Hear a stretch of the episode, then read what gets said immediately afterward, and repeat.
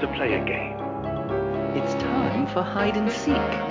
Run, run, run. Time to run and hide. Run, run, run. And now I'm going to find you. Scurry off into the darkness. Hurry, I'm behind you.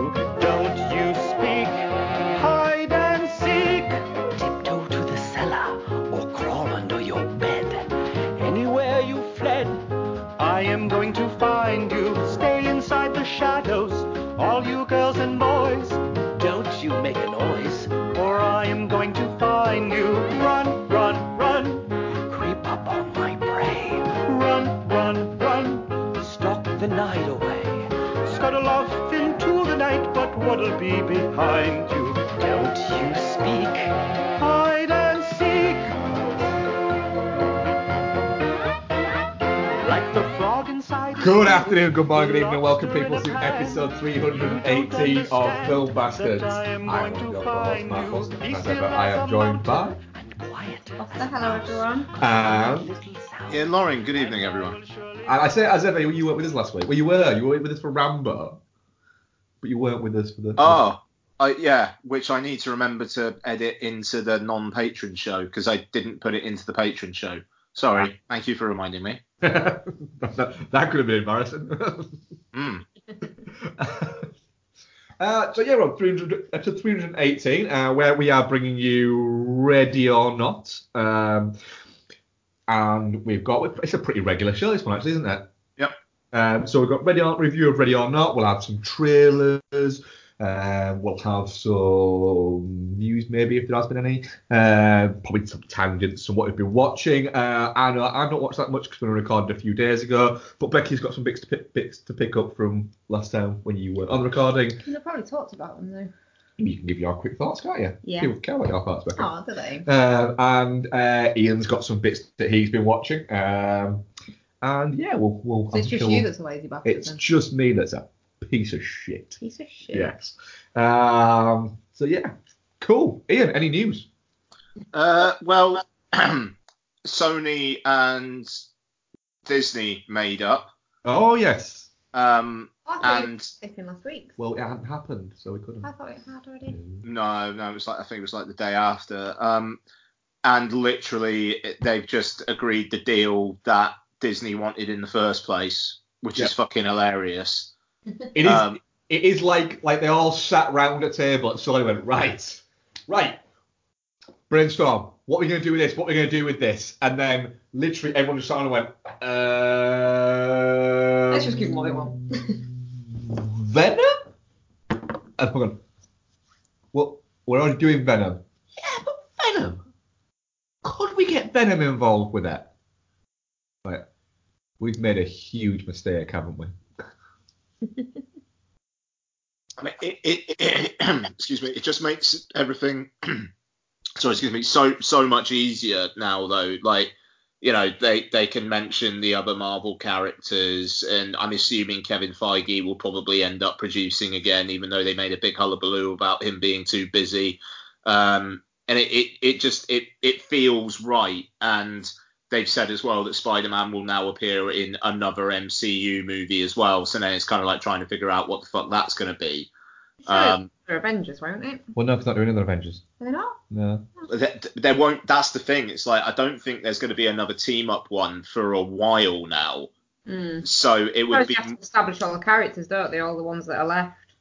yeah, exactly. So I don't know, and I I don't think he'd be in Black Panther two. Um, it it it kind of That's- feels like they they've got enough characters in that cast to expand on that you don't necessarily need Spider Man. Um, oh, number four. Right, okay, we are reviewing Total Recall next week. Yay! Is it next week or is it the week after? Next week. The yeah. So we've got we've got Joker, and are we doing doing a bit of admin on there? Were we going to do uh, King of Comedy and Taxi Driver with it, or was that just we were possibly all going to watch them? Well, I don't, I don't see why not, because Noel said he was going to, didn't he? Um, Yep. And to be fair, I think if we asked Noel, do you fancy watching Total Recall? Um, actually, do you know what? I'll just WhatsApp him now. yeah, yeah. I, I think you'd be fine with that. Recall, recall, recall. I'm so excited. like like we need an excuse to watch Total Recall. Well, yeah, because you keep going, oh, we watched it too recently. Whereas now you can't use that excuse. No, no, I can't use that excuse. Well, we probably have watched it too recently. We watch it about five times a year. Yeah, I watched it. I'm quite looking forward to it, but I am annoyed it's not in 4K. Is it not? I don't think so. Seems like something that would have had a 4K by now. I'm gonna Google that bitch. So really cool 4K. No. Uh, old one or new one? Jesus Christ. Um, I, sorry. He's asking, is it um the Len Wiseman one or the Schwarzenegger one? Oh man, if if, if even meant the Len Wiseman one, then I think we've just overruled that anyway. yeah. I doubt it did. Okay, Noel is up for that. So uh, I love the backside. I've not watched the other one. I will only do it if I can watch Colin Farrell. Um, God, that's just a forgotten remake, isn't it? it really is. It, it, it, it's it, it's it's part of that. And let's never speak of it again. Yeah. like the RoboCop one.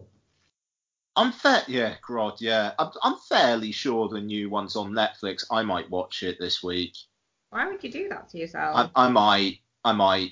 It just it's going to be disposable, and it? it it it feels like something I can just like stick on on a Thursday night and I think it's I think it's it, it's like in excess of two hours long. of two hours long. Yeah. Yeah, It's sorry, I thought, got- you said, it is I thought on- you said free for a second. No, an hour and fifty eight minutes, and it is on what is it? Um, Netflix. the proper one or The, the new one? I I totally forgot Jessica Biel was even in it. Did she? Yeah, she because Kate Beckinsale is the Sharon Stone Yeah. one. Uh, yeah. Okay. Oh, cool. It's only five ninety nine on iTunes, and it will. It probably will go four K at some point. Um, the the Schwarzenegger. Um, there's two versions of the 2012 one. Yeah. oh, what the- the fuck? the director's cut. Hang on. No, one of them's 4K and it's one hour 58. One of them's HD and it's two hours 10. So, Yeah. oh, for fuck's sake, iTunes. I don't think you need to watch the what is it? The the, the, the director's cut of that. No, I mean, I, I, I'd to be be, to be, for a director's cut to be released of that. I mean, honestly. Hmm. I mean, in, in all fairness, I wouldn't like pay for it anyway. But yeah, it's on um, it's on Netflix, the one hour 58 version. Uh, I yeah, I might, I might. Um, right, sorry, I'm fucking tangenting like a cunt there, wasn't I? Um, so mean, that was, that was harsh on yourself, not gonna lie. well, yeah, actually, no, it probably was. Um, but yeah, I, like, I don't, I don't think Spider-Man would be in Black Panther two. I don't think he'd be in four because obviously you've got female four as like the USP of that film.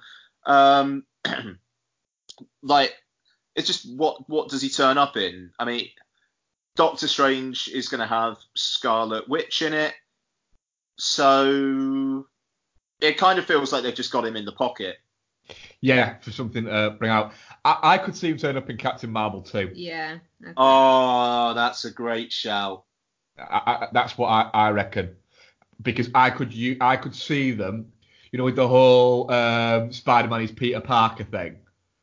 I could see them going right. We need to get him off world, and uh, he's on that spaceship with um, what's it, Nick Fury. Yeah. even even though like the new the next Spider-Man's gonna be out in 2021, they've said. Yeah. So Captain Marvel 2 won't be out by then. I thought it was 2021 that's Captain Marvel. No, they haven't even they haven't even like formally announced it yet. Oh. Oh. Oh. Yeah, it. no, c- uh, 2021 is um well, I mean now it's it's Spider-Man, but it was also um Shang-Chi, Doctor Strange, and Thor. Hmm. Maybe they maybe they literally they haven't decided which one he's going to be in. They're just keeping him, like you say, just there, just to need, to, to, to use if needed. Yeah. Break glass. Even though um shout out to um, Tom Holland's Instagram post as well. yeah, that was awesome. What did he do? He posted the uh, I'm not going I'm anywhere not fucking going. from Wolf of Wall Street. That is literally a kid who is controlling his own own social media. yeah. The fact that he's called Tom Holland like 1388 or something like that. It's just it's such a fucking great clip choice of clip to use as well. like just I I it fuck it, it's genius. I mean, good on him. you, do- you do get the feeling like like he, he he's saying to his mate, he's been sat with his mates, gone, you should post that. He's gone, I don't think I can. I think I think Disney might shout at me if I do. He's gone, go on, post it. If they tell you to if they tell you to take it off, then fair enough. He's gone, oh, I'll, I'll try. Uh, fucking gold. Um, on um Tom Holland news as well, the Uncharted movie has got a new director. Uh, who, is it, who, who is it for this month? Well, to be fair, it's interesting. Travis Knight um, of Bumblebee and Kubo and the Two Strings. I haven't seen Bumblebee, so I can't comment on that. Kubo's fantastic, but Bumblebee is apparently not. Bumblebee's fun. Is it all right? Bumblebee's fun. I enjoyed Bumblebee quite like a, a good bit, and I mean Lottie sat through the whole thing as well, Oh, um, which, which, which is something. Um, yeah, I, the thing is, you don't need an Uncharted movie except for the fact that Nathan Drake isn't going to be in any more games. So, unle- I mean, unless I, you know, this is going to be a younger Nathan Drake. It's like, well, do they do a Tom Holland starring video game as well or something? Hmm. And I, I, I don't know. It just it's odd because the Uncharted games are basically 15-hour video game films. yeah. So what's the point? But I, I will watch a Tom Holland starring Travis Knight directed action adventure film. I will. Yeah, I, I, I, I happily would uh, watch that. It just seems a little bit like it. It, it basically is a bit like, well, it's just Guy Tomb Raider. Yeah, Well, it was just Guy Two. I know, but that, that's fine. But it just seems more like the the like. Can you imagine if the, if the new if the un, the Uncharted movie that finally might come out Hmm. comes out like a week or two or the like a month or so before or after the new Tomb Raider. It'll be interesting to see how people view them. Hmm. I like the Uncharted games. Yeah, it's alright. And, uh, It's just a weird bit. It's a weird move that they're not making a film of one of the games, and they're doing like a. They prequel never really tend to make films of the games though, because then there's a lack of surprise element in it. Well, Lara Croft is basically the game. I don't know. I haven't played a Lara Croft game game, Silent Hill is basically the game. and that's damaging to the film. It isn't. I, I mean, Tomb Raider had elements of the new Tomb Raider, like the big bad were like the, the same big bad as in the, the newer games. Hmm. Um, I'm just trying to think now. I don't know. I mean, like Assassin, uh, Assassin's Creed was like it had the, the, the basic thing there, but the And plot the was fact that actually they're quite- really, they're both really fucking boring. I'm I kind of want to rewatch Assassin's Creed at some point. Um, Are you having It- sleep it- problems?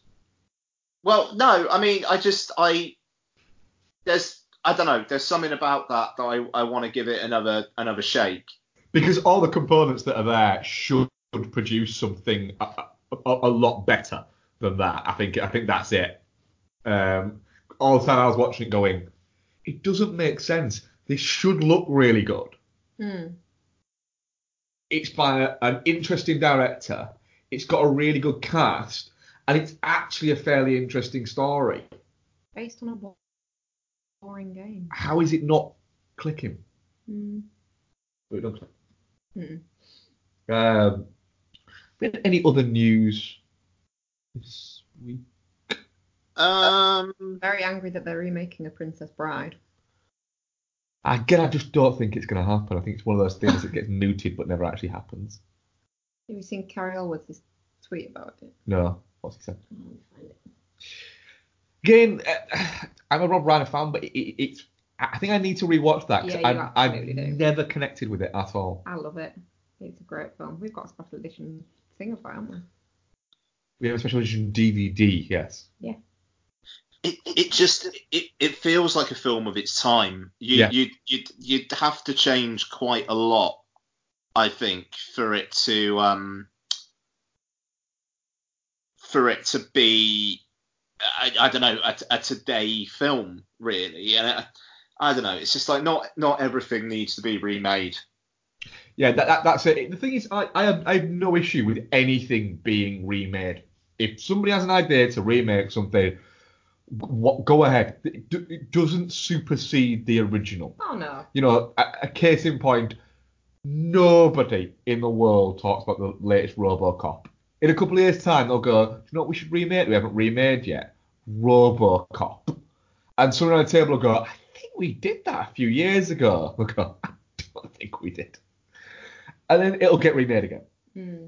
Um, but there's nothing out there that, that, that can't be made. But like Ian's saying there, the, the, there's a reason, for instance, why no one's remade Breakfast Club yet.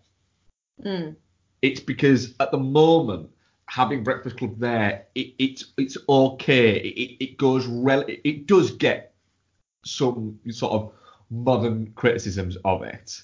Mm. But it, it's because it's so well thought of, it, it's tended to sort of weather those a little bit with people and it has enough goodwill there for people to go, well, no, because you, you've got to take it as this and you can't look at the kids now and go, well, wow, they do that, wow, it's that, because they're kids, dumbass. Yeah. Um, kids have irrational reactions to things, Mm. etc. Nobody's remade it because you've then got to re-deal with those problems or change those problems. And when you're doing that, you're essentially making just a censored version and a revisionist version of that that movie. yeah. And so that's why certain things aren't getting remade in the same way as it- keeps getting banded about that um, Back to the Future is going to get remade. And it's Mm. like, well, no, because we, we can still keep making money out of Back to the Future without remaking it. Mm. And what do we get out of remaking it? Well, that's the thing, though. Like, what's the point of making Princess Bride? They're not going to make it better. But but I think for them, they're looking at it. They're they're as a accountancy firm. They're, they're looking at sat round and going right. Could cast a big star there. Could cast a big star there. We can cast James Corden there. We can cast a big star there and there and there and there. And it it'll make money just off all these names that we can throw at it. Mm. That's that's what they'll do. We can throw a music number at it there. They can't put a musical number in it. They fucking would. Maybe not an actual what is it a musical when they with the cast sing, but there'll be a big pop song. my my thing with it is like I don't it, it doesn't it doesn't bother me so much if they remake it so I'll just carry on watching the old one. But what's the point? Who's that for? Modern audiences that won't watch the original because they don't recognise anybody's name that's in it. But it's not the type of film that would like it's not the type of story that would draw an audience, Well, that, I, I agree with you. I, No. I completely agree with you. even with a big cast. And then the people that like the original are just going don't- to be offended. I don't even fact- think it was that popular at the time. I think it's one that found an audience over time. Mm. Mm. Let's have a look. Let's see if it lists how much The Princess Bride actually made on its release. Oh, I know it did all right actually. 16 million made 30 million at the box office, so you can count it as a success. And fucking hell, man. And with, with inflation, that's going to be that's going to be getting on for 100 million, isn't it? Yeah, you, that's decent. What is it? Fuck, I completely forgot Martin offered a disc off for it.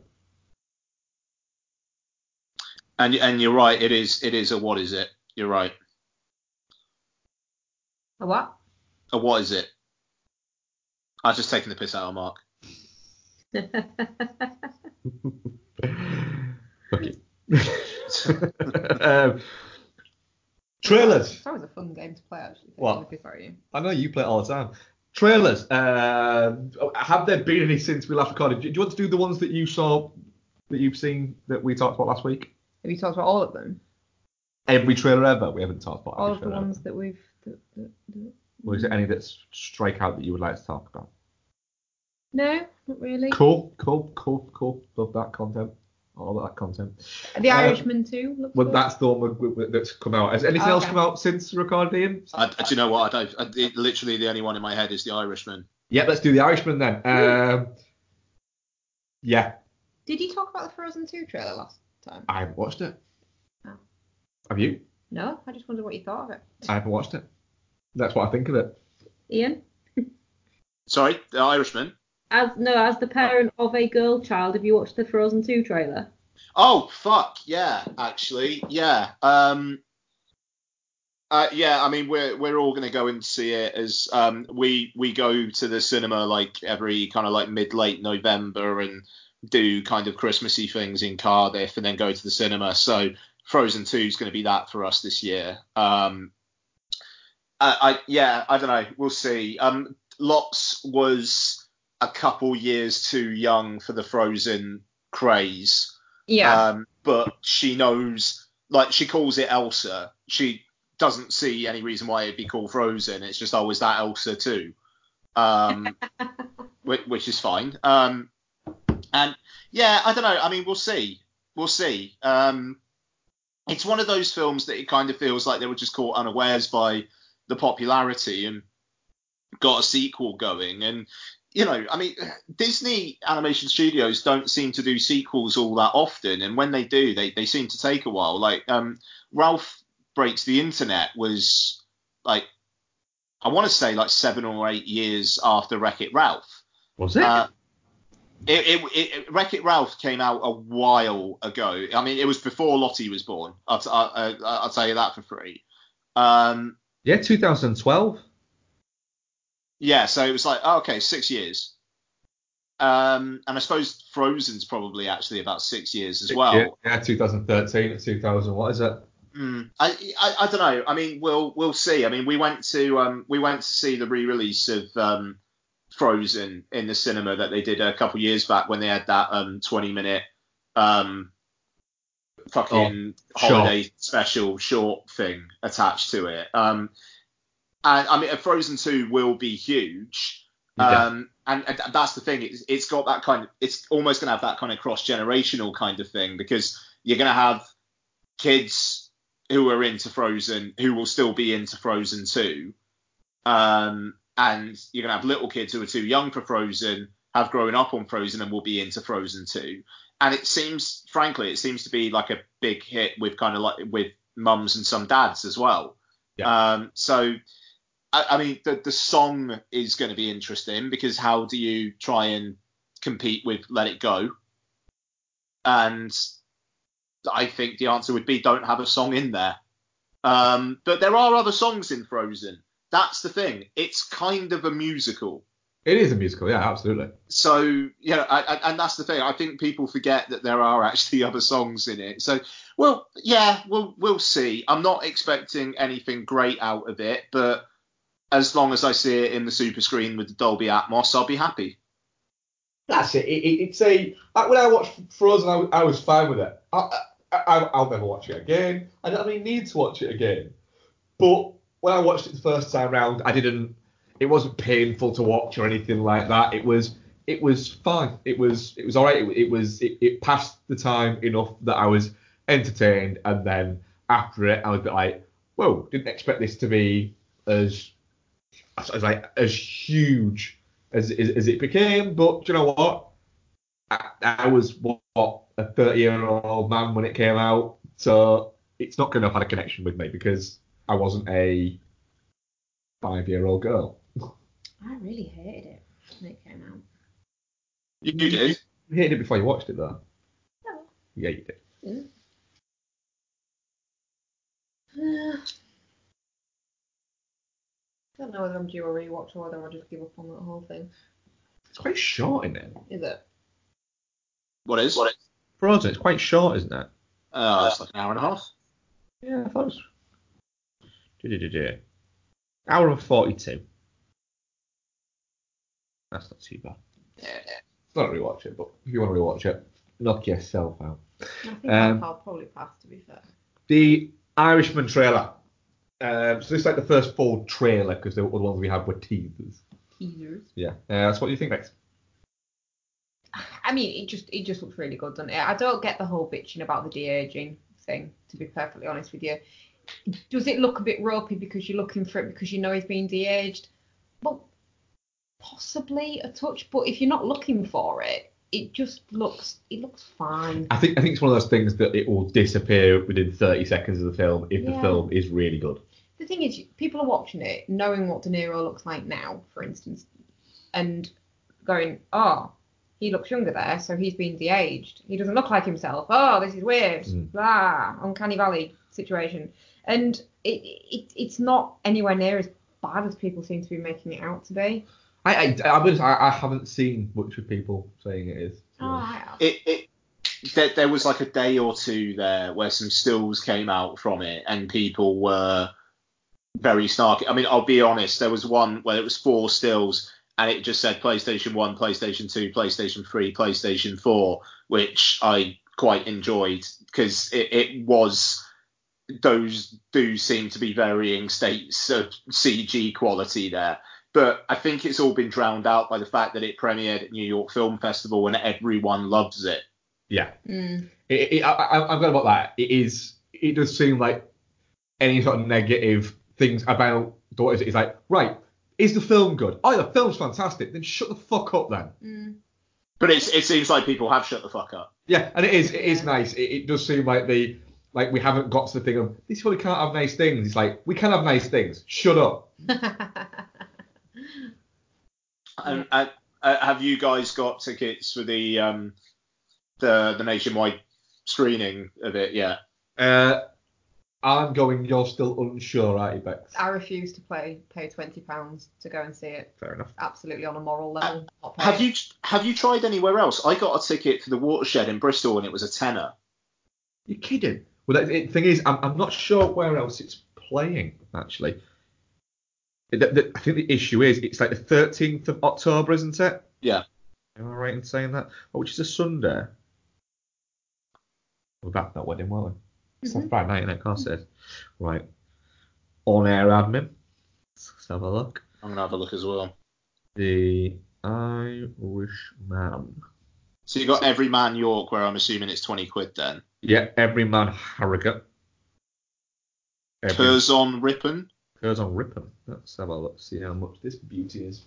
I just, I, I refuse.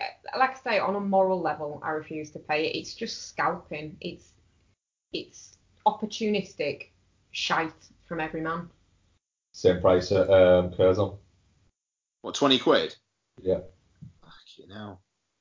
What's Ilkley Cinema? Ilkley, Ilkley's other side of Leeds. Everyman. Showroom Cinema in Sheffield. God, there's more to try about that. Yeah, I think Nice. it's like it's gonna be Everyman. It's fifteen at Ilkley. Yeah, so I'm going. You're I'll wait for it to come on Netflix. I'm going to wait for it to come on Netflix. Um, I'm, I'm excited for it and I really want to see it. I don't 40 quid want to see it. That's fine. Just as long as you're not going to stop me going. No, Good. Because I'm going to go anywhere. I just go sneakily if not. just go sneakily. Yeah, in disguise. don't know why I go in disguise. They don't know. They don't know. You, you It's just- sit there and have people getting pizzas and stuff served to them while you watch. No, are they not going to do it for this one? No, they actually I've said checked. that. Yeah. Yeah. Just fair fucking play to um to the Watershed though. Like I, I've, I've always liked that cinema, and um yeah, it's eight. God, fuck's sake. So the Everyman in Bristol, it's eighteen pound. The Watershed in Bristol, it was a tenner. Like I just, I, I don't know how Everyman uh, uh, uh, uh, cheeky enough to do that. To be honest, um, God, I'm, fucking. I'm just going to check how much Everyman is if I wanted to go and see The Goldfinch. For Yeah. If I was if I was insane, let's say. I think it's a bit of a rip off anyway, isn't it? Yeah, what's a day? Let's have a look. So if I wanted to go and see twelve pounds eighty, Ridiculous. there is they are literally adding an extra fifty percent onto the fucking ticket. It, like I say, it's opportunistic scalping. I'm breaking smart. Do it. I'm gonna go full fucking what is it? I'm gonna go full um, Full brewdog. fucking full fucking Brewdog. What? whenever I go to a Brewdog to offset the fact that I'm giving Brewdog money, I break something. Oh. Allegedly. Allegedly, oh dear. I, Actually, I allegedly broke a tap at the one in Carlisle. Okay. All right. Let's move on. Um, but I mean, to be fair, I'm having to offset the fact it's only going to cost a tenner for the fact that I've got to fucking drive to another country to go see it. that, is, that, is, that is insane. That's like when you wouldn't let me fly to Paris to watch uh, the six-hour cut of um, Once Upon a Time in America that time. I mean, I think that's justified. Yeah. I think when, when we laid it all out and it was 380 quid to go and watch a film, you were like, no. That's not the nearest place that's showing it to you, is it? Fucking right. There's two cinemas in Wales showing it. Let me have a look at how long it would take me to fucking drive to them.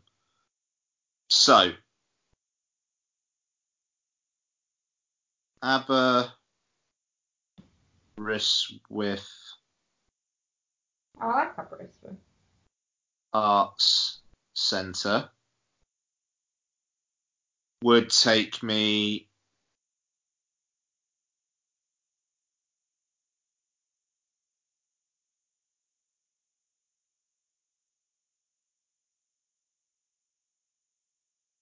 Let's a look. Right, I don't know what it's doing because it's saying it's 22 minutes, but is also trying to drive me to Cathays, uh, which is not Aberystwyth in the slightest. Um, oh, Apple Maps, you are a twat. Right, it's literally like Aberystwyth is about three hour drive away. Fucking hell. Um, Bangor Arts Centre. Fuck it, it can't even find. That's amazing. oh man, I tell you what, because I got a new phone, I haven't put Google Maps on my phone yet, so I was just looking at Apple Maps there, and it just Apple Maps is the worst. Like holy shit. It is literally the uh, redheaded stepchild of Apple, isn't it? it is. It is literally a guy walks into the office of, of, of Apple and gets to the gets to the elevator and they're going, "There's no room. There's no room in here. There's no room in here." It's like, "There's loads of room in there." There isn't. You work for Apple Maps. Oh my god. So where I don't even know where Bangor is, but it's not anywhere fucking near me. All right, let's have a look now. Oh, it's an it's an LL postcode. The nearest international airport is Liverpool's John Lennon Airport. That's how far away it is from me. So it's it's, it's North Wales then. It, yeah, so it's two cinemas in North Wales are playing The Irishman. No, Swansea, Cardiff, Newport, fucking nothing. It's so annoying. Like Bang- it's Four hours sorry. drive. Four hours. Yeah, where was the other one? Aberystwyth. Yeah. Four, four hours. That that that is mental to me because that is a shorter distance than York to London, and you can do York to London in four hours. Aberystwyth, it says two and a half hours. And where are you going? Bristol. Yeah.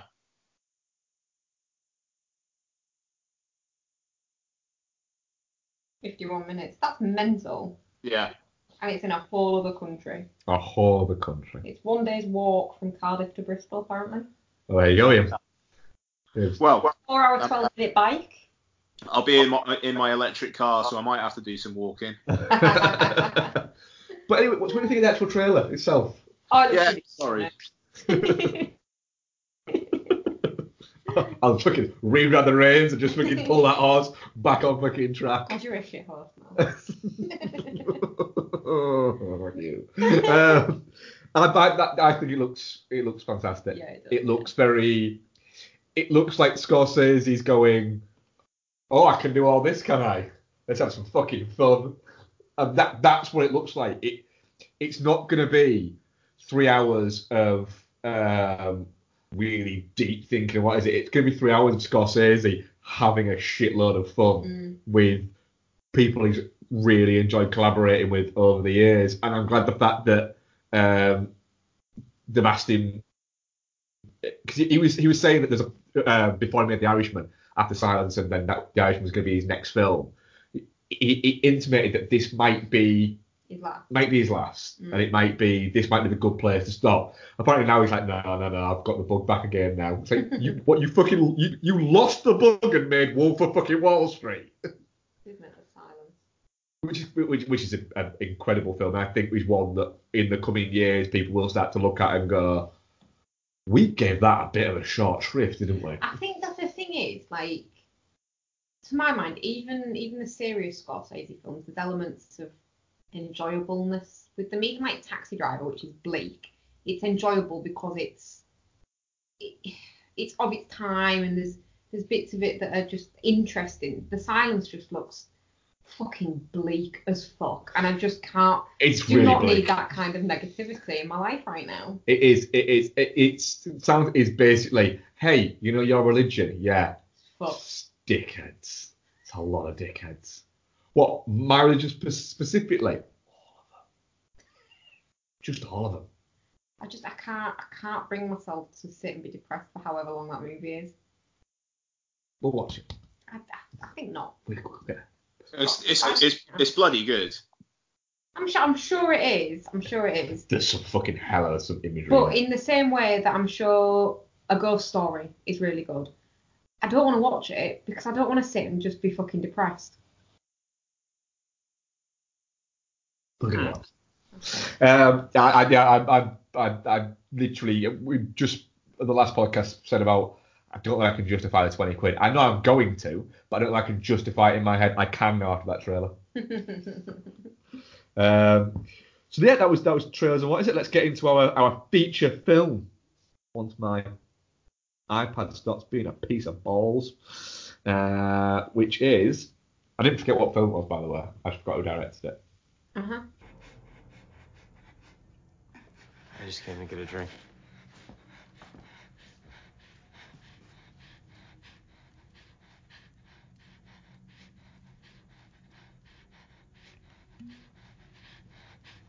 I have to call the others. No, you don't. No. You can help me, please. This doesn't end well for you. I just don't want to be the one to serve you up. Daniel. I'm begging you. I'm really sorry about all this. It's true what they say. The rich really are different. I'll give you a 10 second head start. Uh, it's Ready or Not. A Oh, are you gonna are you gonna are you gonna murder someone's name? It's got more than more more than one syllable mark. Are you gonna be alright with that? Uh, First name's quite simple. it's got a weird fucking line in it as well. fuck's that? oh, this is fucking wild. This is. Um, so Ready or You go ahead and butcher that. is the is the current horror du jour of the of this month. By Matt Bibbidi Boo Ugly One. oh, you just put a dick for that. yeah. By uh, Matt Bentinelli. it's not even hard. Bettinelli Alpin. Bettinelli Alpin and Tyler Gillett. you never disappoint, dear. And it stars Samara Weaving, Adam Brody, Mark O'Brien, Henry Zern, uh, Andie MacDowell, and other other people are in it. What's it about, Becky? You're gonna keep laughing at me for no fucking reason. You bastard.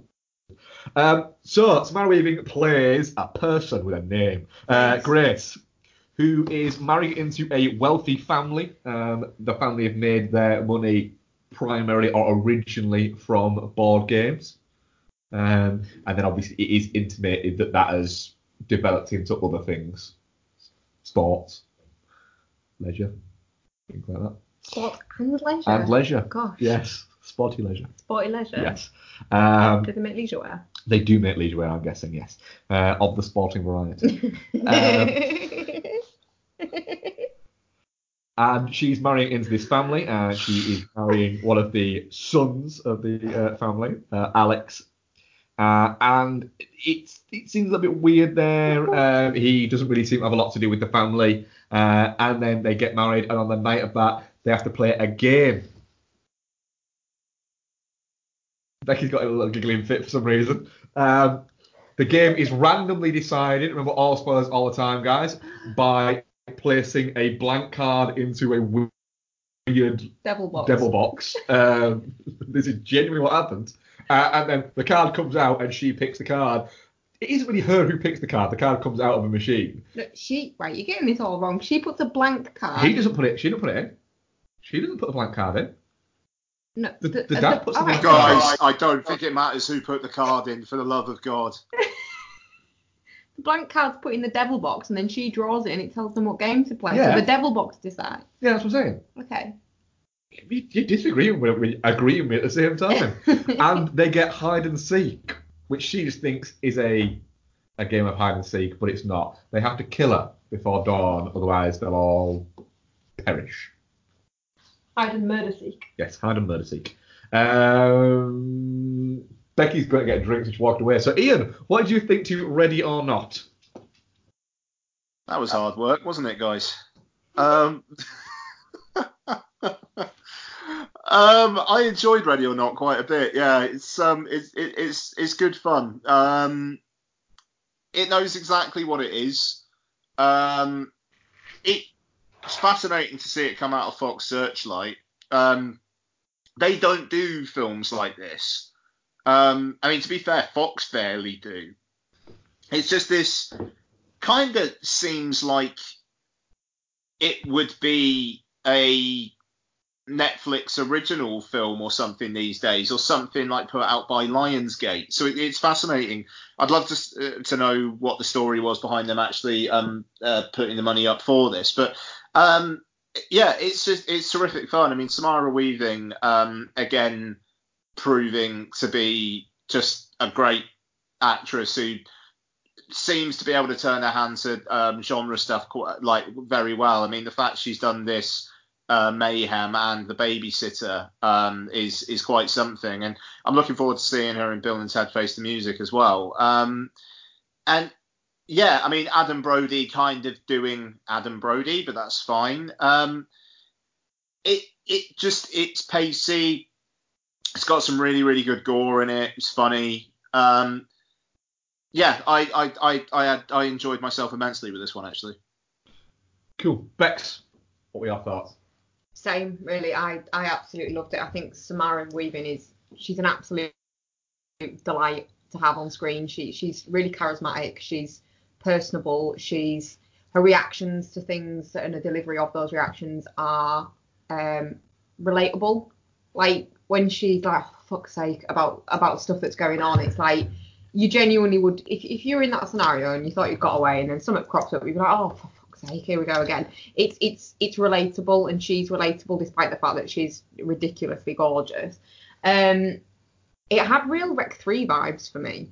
Is at that because of wedding dress though? No, just the just the kind of normalish girl put into a really sort of fucked up scenario and just having to badass up. Um, and it, yeah, I I said to you when we came out, and, and I know I've seen probably better films this year. I don't think I can't off the top of my head think of a film I've enjoyed as much this year. Yeah. Nah, that makes sense. Yeah. It's just Nice. it's an awful lot of fun, Mhm. and there's some really good gore. Um, yeah, I, I, I again, I, I, I completely agree with what, what, what you both said. Um, yeah, um, Samara Weaving is the the star of the show, which she should be. She's the um, the main. The star. Yeah. I mean, everyone's just fucking bothered with it. aren't fucking just bruised ribs all over the fucking place. aren't? We both just have decided to just fucking roll some soap up in a fucking sock and just fucking go to town on me, haven't you? Sorry. You pack of bastards. Uh, yeah, she. Yeah, and I think you're right. Think she is an absolute delight. Um, she's charismatic as as, as hell. Um, Adam Brody. I always found Adam Brody to be a really an interesting actor in the fact that he came out of the OC, was it? What's the? What's- what's- what's- Um, I don't know. to go back to C, um, and he's, you know, he's got all the, the makeup there to have gone on to uh, being a a kind of leading man kind of actor. Mm. Except he just doesn't want to be. It seems to be. It seems to be he likes cropping up as the and Adam Brody as mildly sarcastic knobhead. Um, and he seems to like that. What is it? Yeah. Um, and he's he's very good at it, and he's very fun with it. Um, for that, um, I like I like the fact it's all in one set in one place. I always enjoy movies that are all pretty much set around one setting that happen over one night. Mm. Um, it's yeah, it's, it's it's like in real time essentially, isn't it? Yeah. Well, well not real time. No, I don't think there. but it no. This film is is five and a half hours long. Shut up. Actually, no. Hang on a second. Considering it was like it starts at the wed, like at the wedding, I'd say this film is about, oh, I don't know, eighteen hours long. Yeah, yeah. I mean, it's not, is it, Rebecca? You know what I mean? Um, it's not like it's not spanning over like months or No, it's not for like, another month. It, it, it's all set on one night. Yeah. I said that. it's also well, it, it's really, really funny. It is really funny. It, it, it's the thing is often when you get um, horror comedies, they either try and overplay the horror element of it to get laughs out of that, Mm. so you get over the top gore to generate laughs, which can be can be amusing, but sometimes can go too far, or they go too stupid. And it, it ends up unbalancing it. Whereas I think this gets it gets a great balance. So you've got things like the the the the, the brother-in-law yeah. um, Watching Google sat on the toilet, YouTube videos. YouTubing how to use a, a, a crossbow.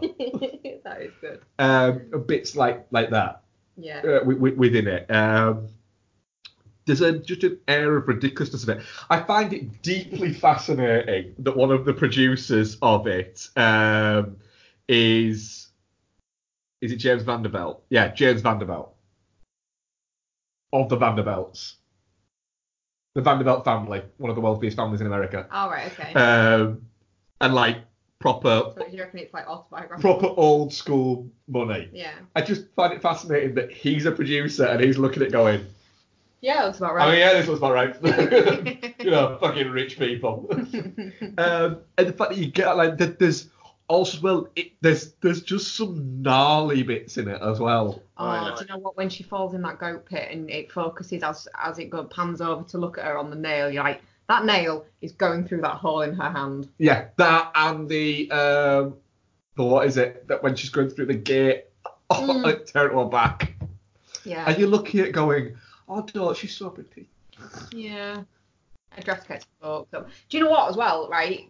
A wedding dress has never been used in such a practical manner as she uses it.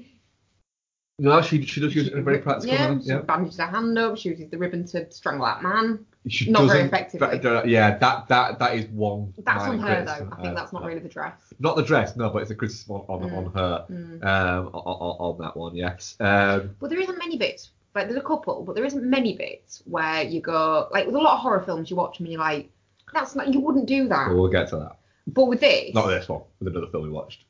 Oh, okay. Oh, that one.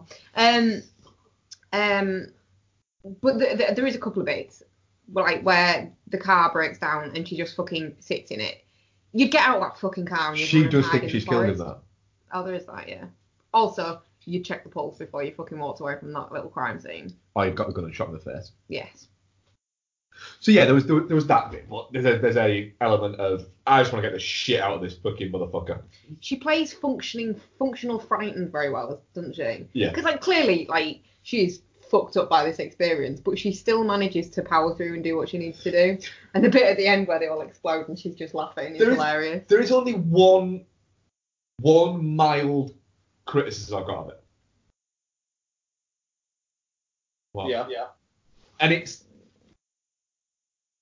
it's the character of her partner. hmm He flips very quickly, Mm. and it just seems like it, he was willing to go against his family with all this lot and go through all that lot to flip that quickly.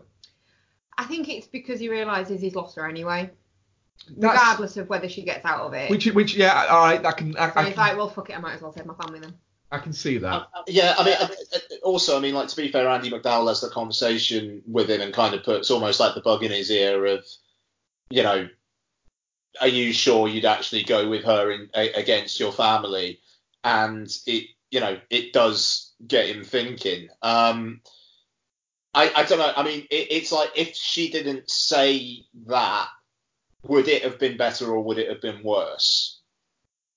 Yeah, fair enough. Uh, yeah, that, all right. My mild quibble is is, is unquibbled. Unquibbled. Yeah, I, it, it, like the thing is, I'm I, I, I don't think it's like one of the films of the year or anything like that. I think it's it's fairly insubstantial, but it's just really fun. And like you said, Bex, like the them all exploding at the end, and it's brilliant because it proper faked me out. Yeah. I I really thought it was gonna it was gonna end. It was gonna be like there was nothing like supernatural, and then it just cuts to black or something. And you know, I, I was just I was kind of like gearing myself up for that. So just the way that they explode, like how sudden it is. I feel like I, it's like a test though. I, I do I do like the fact that they've they've sequel set up as well. that bit as well where they're all like ah when the thing and then they're just like squinting at the sunshine. But I I I kind of because he he appears to her at the end, doesn't he, and just kind of like nods or whatever he does. Yeah.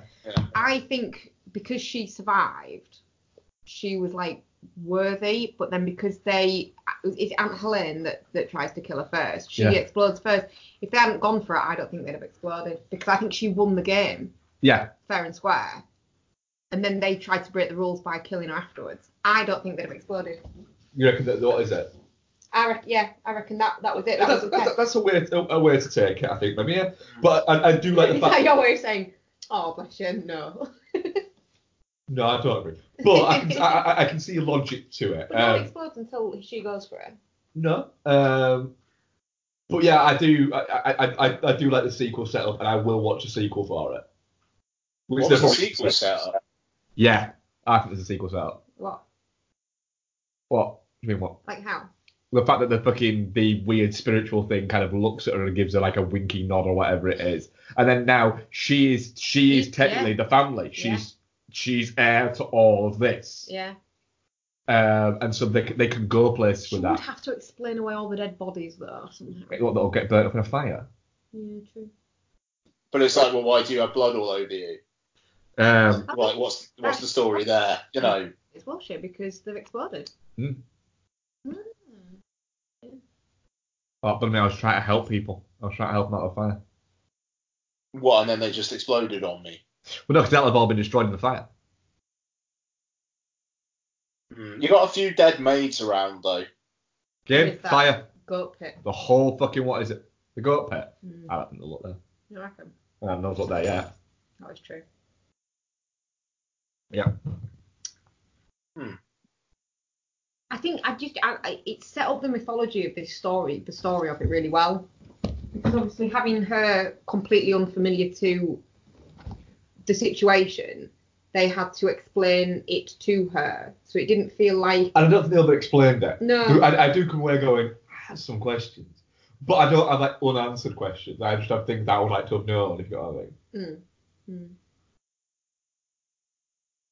But yeah, it, it- it's a, it's one of those where I, I, sometimes with these you watch them, you come away and you go, right, I don't know what the big hoopla was about that. Um, it, it, it, it's not what is it, but that it, it does everything that it should do. Um, as well, correct level of hoopla.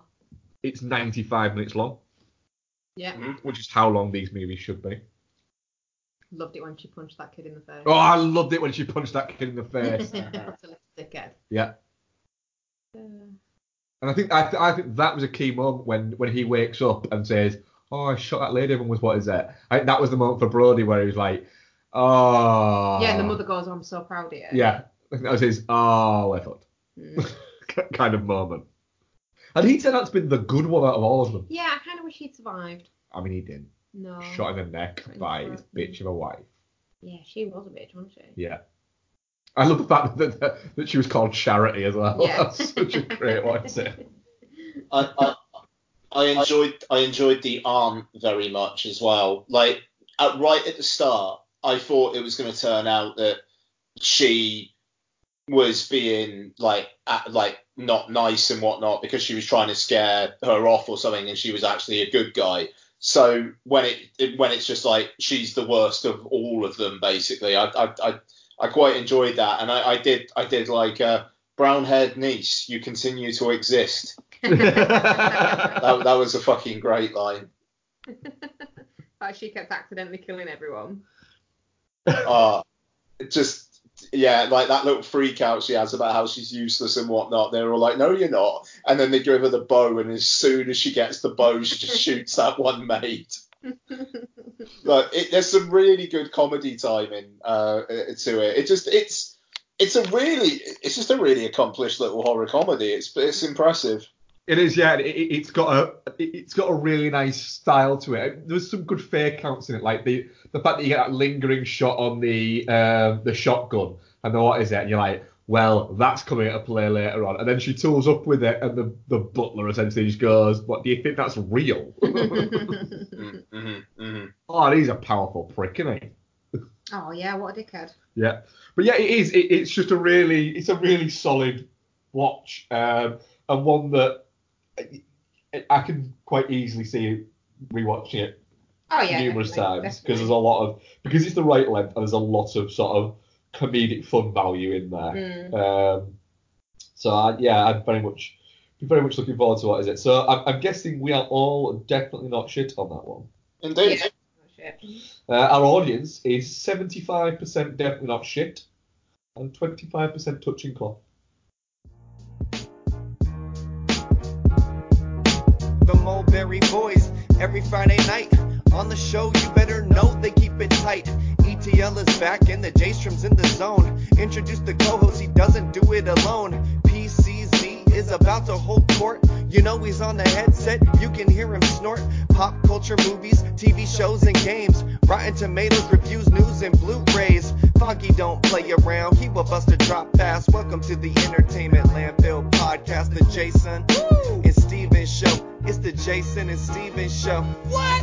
The Jason and Steven show. It's the Jason and Steven show.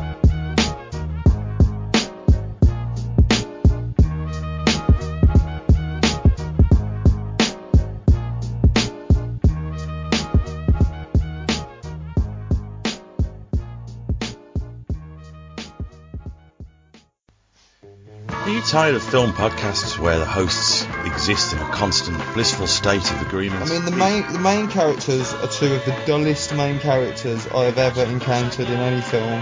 Well, you're in luck. Let me introduce you to Chinstroker and Punter. One is an ex-film student with a penchant for David Lynch and art cinema. The other is a man on the street. Listen in perplexed and horrified terror as we tear apart one film a week. It just really It's not isn't. visually striking. No, Just, just getting confirmation. it's just in. That's the third time though. I mean, am I, is this on? You can find us at csvsp.libsyn.com. So come and share the victory. If you could fuck any man in film, who would it be and why? My answer is Lance Henriksen. Oh! He wouldn't tell. He looks like somebody. he looks like somebody who can keep, keep a secret.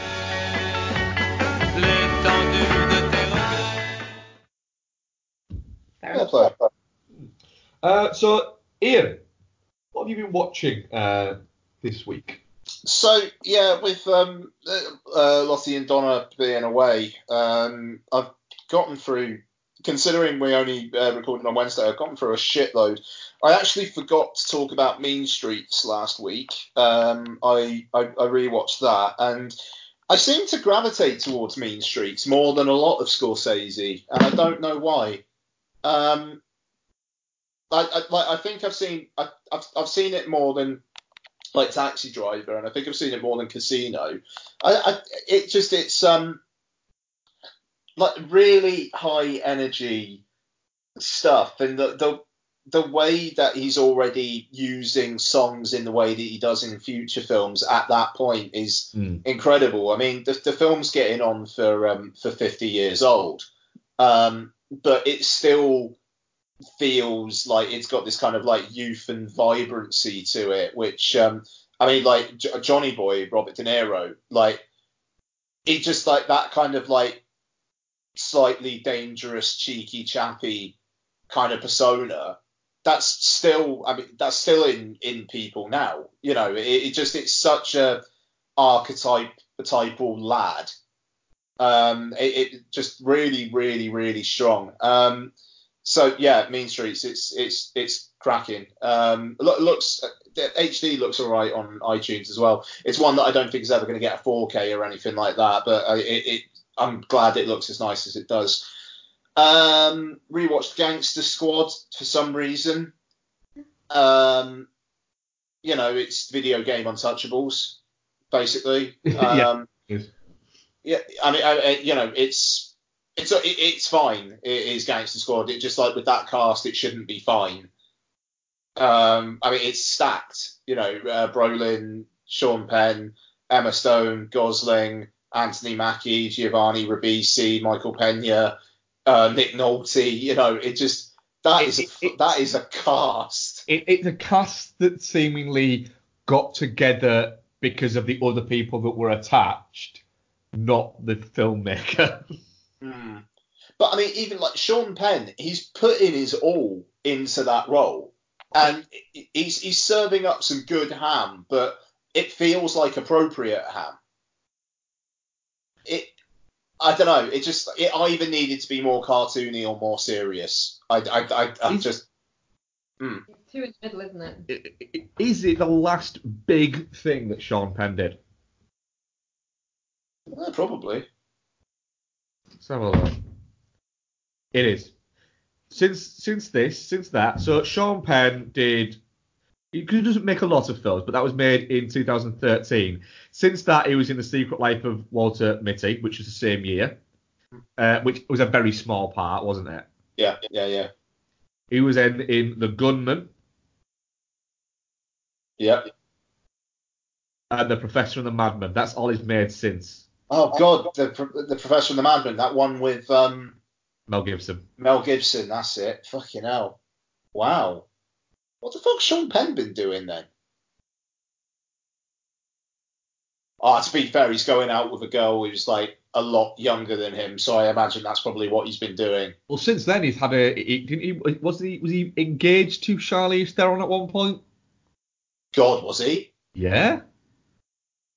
All right. Yeah. Wow. Um, he's uh, he's in post production of Flag Day, uh, which he is. Uh, uh, it's the third film I believe that he's directed. Uh, Flag, Flag Day. yeah, a father lives a double life as a counterfeiter, bank robber, and con man in order to provide for his daughter. Um, shit, this is a cast though. Go on. Uh, Katheryn Winnick, uh, Josh Brolin, Sean Penn, Miles Teller, Eddie Marsan, James Russo, um, Dale Dickey. Um, that's, a decent cast though. Hmm. Oh, nice, fair play. Um, okay, and a uh, couple of uh, theatrical viewings. Um, I saw The Kitchen. Um, so this is the Elisabeth Moss, uh, Moss, Tiffany Haddish, Melissa McCarthy one that just came and went like a damp fart. Um, opened outside of the top ten in the UK last weekend and left my local Cineworld after one week. Um, Nobody knows it came out. yeah, ba- basically, yeah. Um, so uh, it's based on a DC Vertigo uh, graphic novel, I believe. Uh, well, I mean, it had the DC logo at the start of it. Um, and basically, uh, these three wives of these three criminals, they get uh, they get lock, uh, locked up uh, for like a few years, and they realise that they basically have no money, so they essentially take it upon themselves to start ru- like ruling Hell's Kitchen, basically. Um, I uh, it's it, oh, what's the name of the lady who directed it? Um, Uh, Andrea Berloff. yeah, now she's she's written some notable stuff in the past, I believe. Was Um, father straight out of Compton World That was. Trade Center for one Yeah. film. but yes, I mean, like she's she's had her name on on, on some things, and this was her directorial de- debut. Um, and this is a film which feels like it was edited with a machete. Um, it's it it seems like it should be two and a half hours long, and they've just cut it to the bone. There are scenes in it which feel like you've had a micro nap for 20 seconds and then woken up. But you haven't. It's just the start of the scene. But it, it, it there's connective tissue within the scenes that isn't there. A case in point. This is a very, very, very mild spoiler for the kitchen. There is a scene about I don't know, maybe a third of the way through where Elisabeth Moss. uh, it- It's like basically they've set up this enterprise and some of the guys in the area don't like what they're doing. So Elisabeth Moss is walking along, and then somebody comes up behind her and then attacks her, and then seems to almost be trying to rape her, and then someone shoots the guy, and then she speaks to him as if she knows this guy, even though you haven't got a clue who this guy is. And then it turns out that the guy who went up to her and attacked her is actually like the main antagonist of the film so far. But you don't get a good enough look at him to realize who he is until you are told who he is after. And it's it's just it, it's really odd. It's oddly discombobulating. And there's things like that that happen through the film where it feels like scenes, longer scenes, are just being picked apart, and it, it- like you're just having a needle drop over them while they play, so they're just more of a montage, even though they're obviously not supposed to be a montage. Um, I mean, the, and to be fair, the needle drops in this uh, at one point get Suicide Squad level of, of frequency and obviousness. Um, I mean, to, the point- to the point where it's a bit distracting, is it? yeah, yeah, yeah, yeah. Um, I mean, they played the chain a couple of times, and it's quite nice to hear the chain. Mm. Um, you know, i i Fleetwood Mac, obviously, you know, needing those royalties. Um, and I mean, it just the opening song of the film. What i- what is the opening images of New York City skyline playing to? It's a man's world. It's just fucking, just be less obvious. Yeah. For fuck's sake, come on. bit, you know, Bronx Tale did that in what '93. It, yeah, I, it, it That, I, I, but, but being the film that it is, yeah, it's a bit. It, it, it is a bit. On the nose. Yeah. Yeah, and uh, uh, Common plays a police detective who is maybe on screen for about three minutes total, and it's like, why is Common playing that role? And it's like, well, because he obviously had a much larger role that has just been cut to ribbons. Oh, okay, then fine. Um, I, I but saying all that, I I I quite enjoyed my time with it.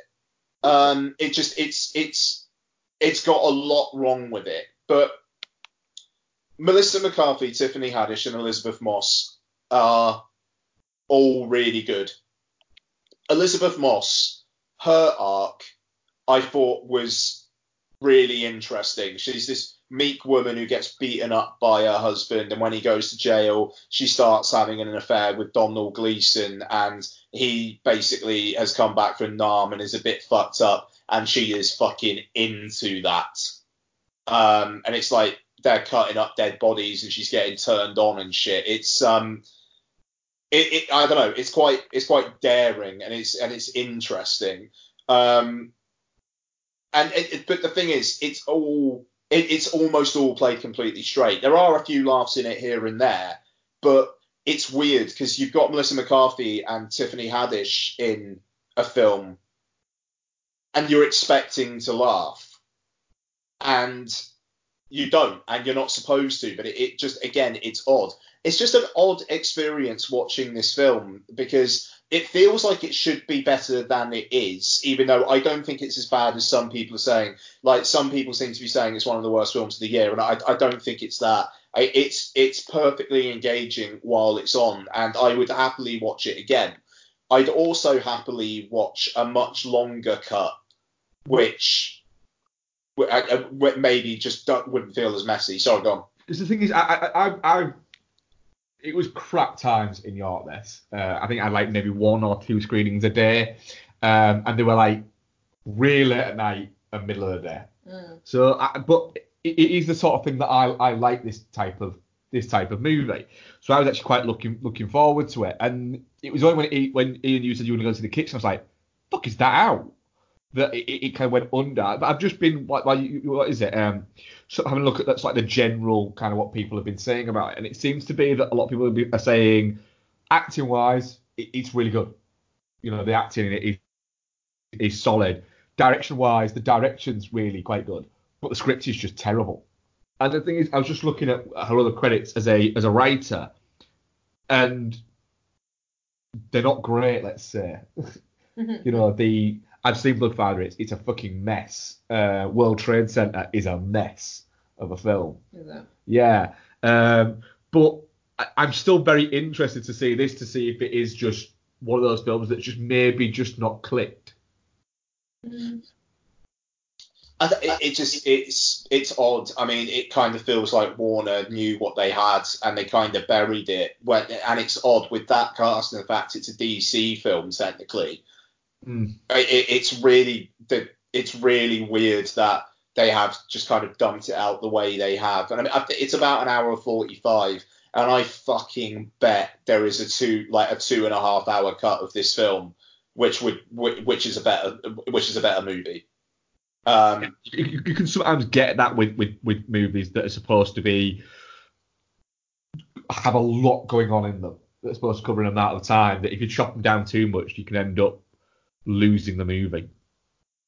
Yeah, I mean, there, there's there's some revelations in the third act which come out of absolutely fucking nowhere, and I don't, I just, I don't feel like what the material you have earlier on manages to pull off, like sell what is actually happening. So, and again, I wonder if just longer material would do that. It, it's it's odd because it basically character wise it focuses on Elisabeth Moss, but the actual narrative is kind driven by Tiffany Haddish, but she's not on screen. It feels like she's not on screen nearly as much as the other two.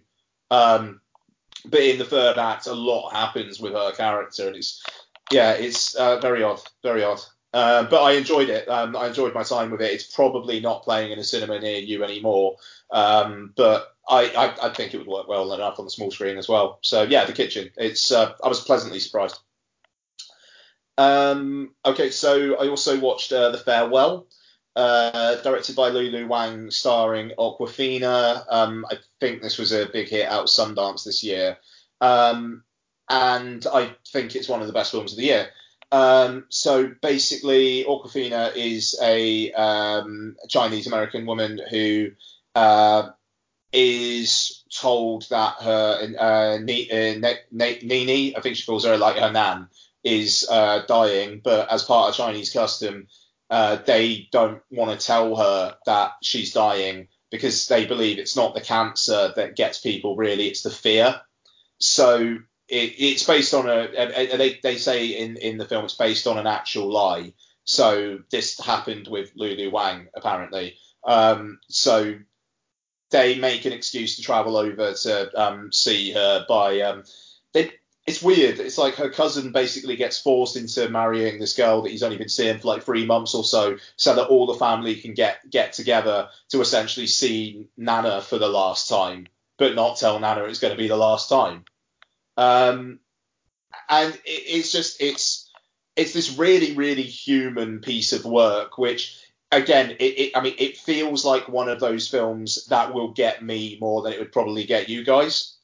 Um, it, it, it, reminds me of if of if Beale Street could talk in that way. While the films are completely different, it it feels like it's all about the the gamut of human emotion, and that shit's getting to me uh, uh, for some reason at this point in my life. uh, um, so it's you know it's funny, it's touching, it's charming. It's just watching these people celebrate this lady's life while also kind of reconnecting with each other, and um, I, it's it's really it's really well done. Um, if if it's I, I'm pretty sure it will be available, if not now, then by the end of the year. So I'd be intrigued to have another, discussion. I'll, I'll, probably be talking about it year end time, in all honesty, and maybe we can get into it a bit more then. Um, but yeah, Lulu Wang, she's she's got a voice, and Awkwafina is really good in it as well. Um, she's not doing the kind of like the, his, the histrionics that she did in like Ocean's Eight or Crazy Rich Asians. It's a very very measured, subdued performance, and uh, she she does really well with it. Um, yeah, really really really fucking good film, Mr. Farewell. Good. Uh, and lastly, in the last 48 hours, I have watched the original Batman films, the Burton and Schumacher ones. because that's what I do when I, I'm home alone for the weekend. so um, I haven't watched these in a while, frankly. Um, and yeah, it's interesting. Batman is an absolute fucking banger. That film is amazing. Um, Nicholson is doing fucking otherworldly, like god level work in that film. Um, just I, I love the way they have Jack Palance in it for like the first 20, 30 minutes or so, just to kind of set up Jack Nicholson basically doing a manic impression of Jack Palance for the rest of the film. Um, so yeah, it's um, sorry, I just had a WhatsApp message that distracted me. Sorry. Um, I mean Keaton, I, I really like the way that Keaton plays Bruce Wayne as well, where he just seems a bit fucking ditzy. Um, it, it, it like it, he seems intelligent, but just like not all the the, the lights are on upstairs, and Like, I mean, like, They're quite flaky, didn't they? yeah, flaky's a good word. yeah, yeah. Like, Like, the just- rich playboy is supposed to be, essentially. Well, that's I mean, like there's the scene early on when um uh, the reporter and uh, Basinger are like looking around his his place, and he's just following behind them. And then when they realise he's there, he doesn't react. He doesn't react like he was trying to like mess mess about with them or anything. It was just he thought it'd be interesting to follow them and just see what they're up to. Um, and just the, the, the way that Kim Basinger is like, uh, which one of these guys is Bruce Wayne? He's like, well, uh, I don't know. Yeah, I, I, I, I like that because again, doesn't feel like he's fucking with her. It just feels like he genuinely forgot who he was for a second.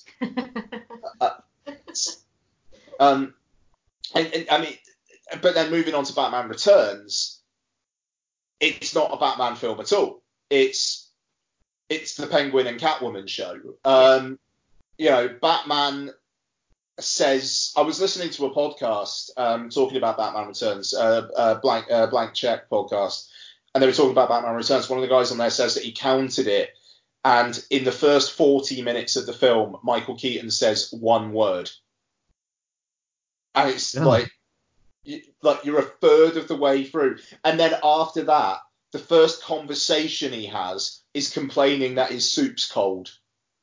Um, it's it's so weird, and I, I I was watching the um, special features on um, on the iTunes edition. Um, I've really, really like heavily gotten into Batman, the Batman films this weekend because I'm going to watch the rest of them tonight as well. And I can't fucking wait.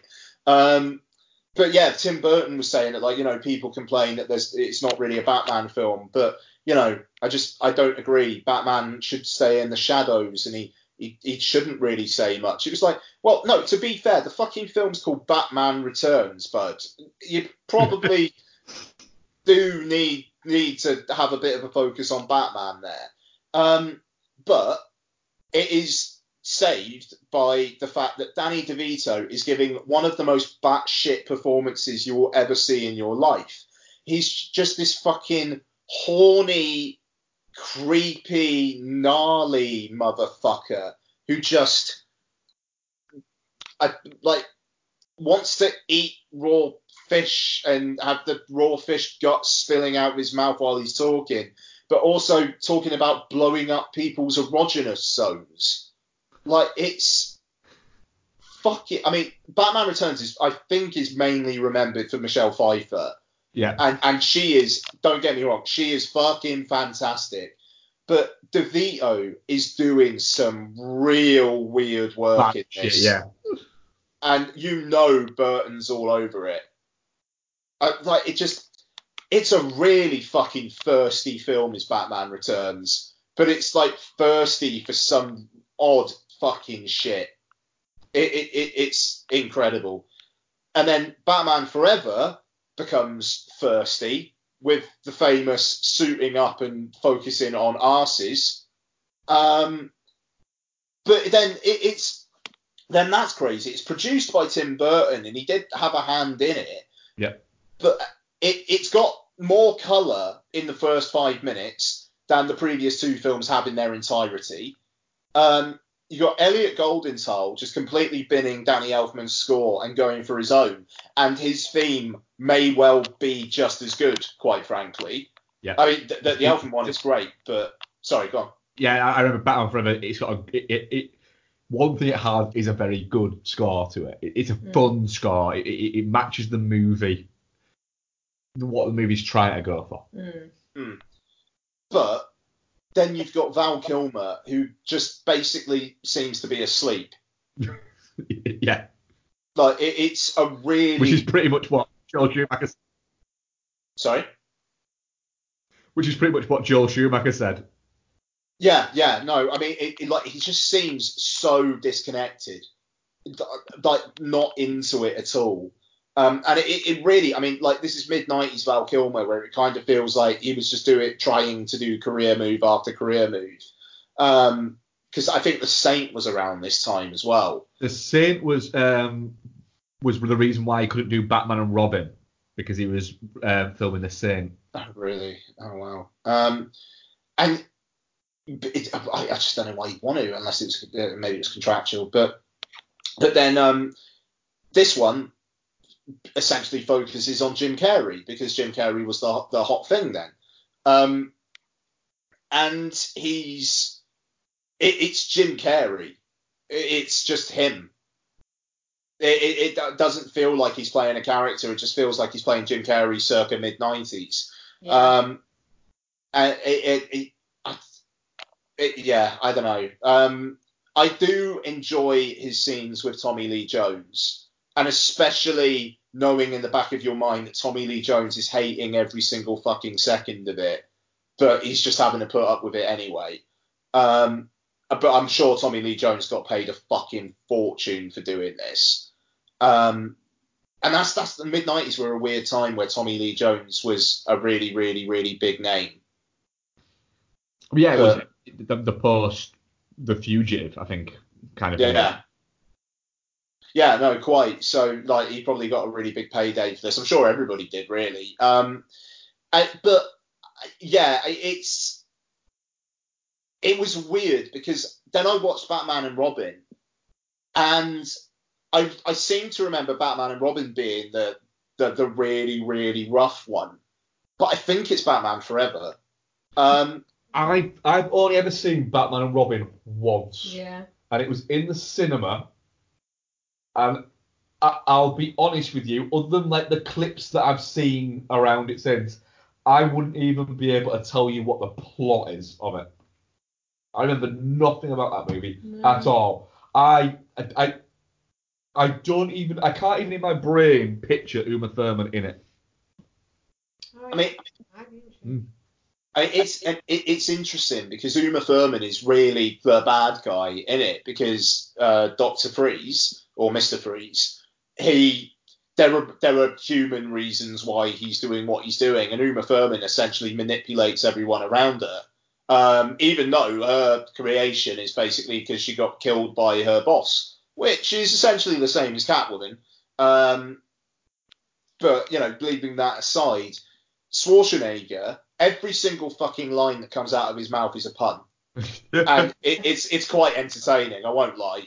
Um, the opening sequence is him freezing up this museum and uh, or and trying to steal a diamond because there's a diamond in a museum. Um, and then all his goons have got hockey hockey sticks, and they're batting around the, the diamond with a hockey stick, and then Chris O'Donnell has a hockey stick as well, and his his and Batman's shoes can turn into ice skates. And it, and it Bat skates. yeah, exactly. But it cap it seems to capture the vibe of the '60s film, whereas I mean there is there is a plot with like Alfred dying from some disease, and there's a couple of quieter moments. But the thing with Batman Forever is that it's got it relies on Val Kilmer having to act, and that can be a problem when he's not into it. Um, you know, there's a lot of scenes with him out of the costume in Batman Forever, and um, talking about his dreams and how these repressed memories are coming up, and he's trying to work out what they all mean. And you've got that juxtaposed against Jim Carrey fucking twatting about in increasingly stupid co- uh, costumes. I mean, like literally, his last one, it's got light up question marks that just like light up all over the place every five seconds or so. It, it's it's a hell of a thing. I mean, from a production design point of view, it's doing like they're both of these films are doing some really interesting things. Um, I don't know why Siri just got activated then, but anyway. Um, but Batman and Robin just feels more, for me, it feels more fun.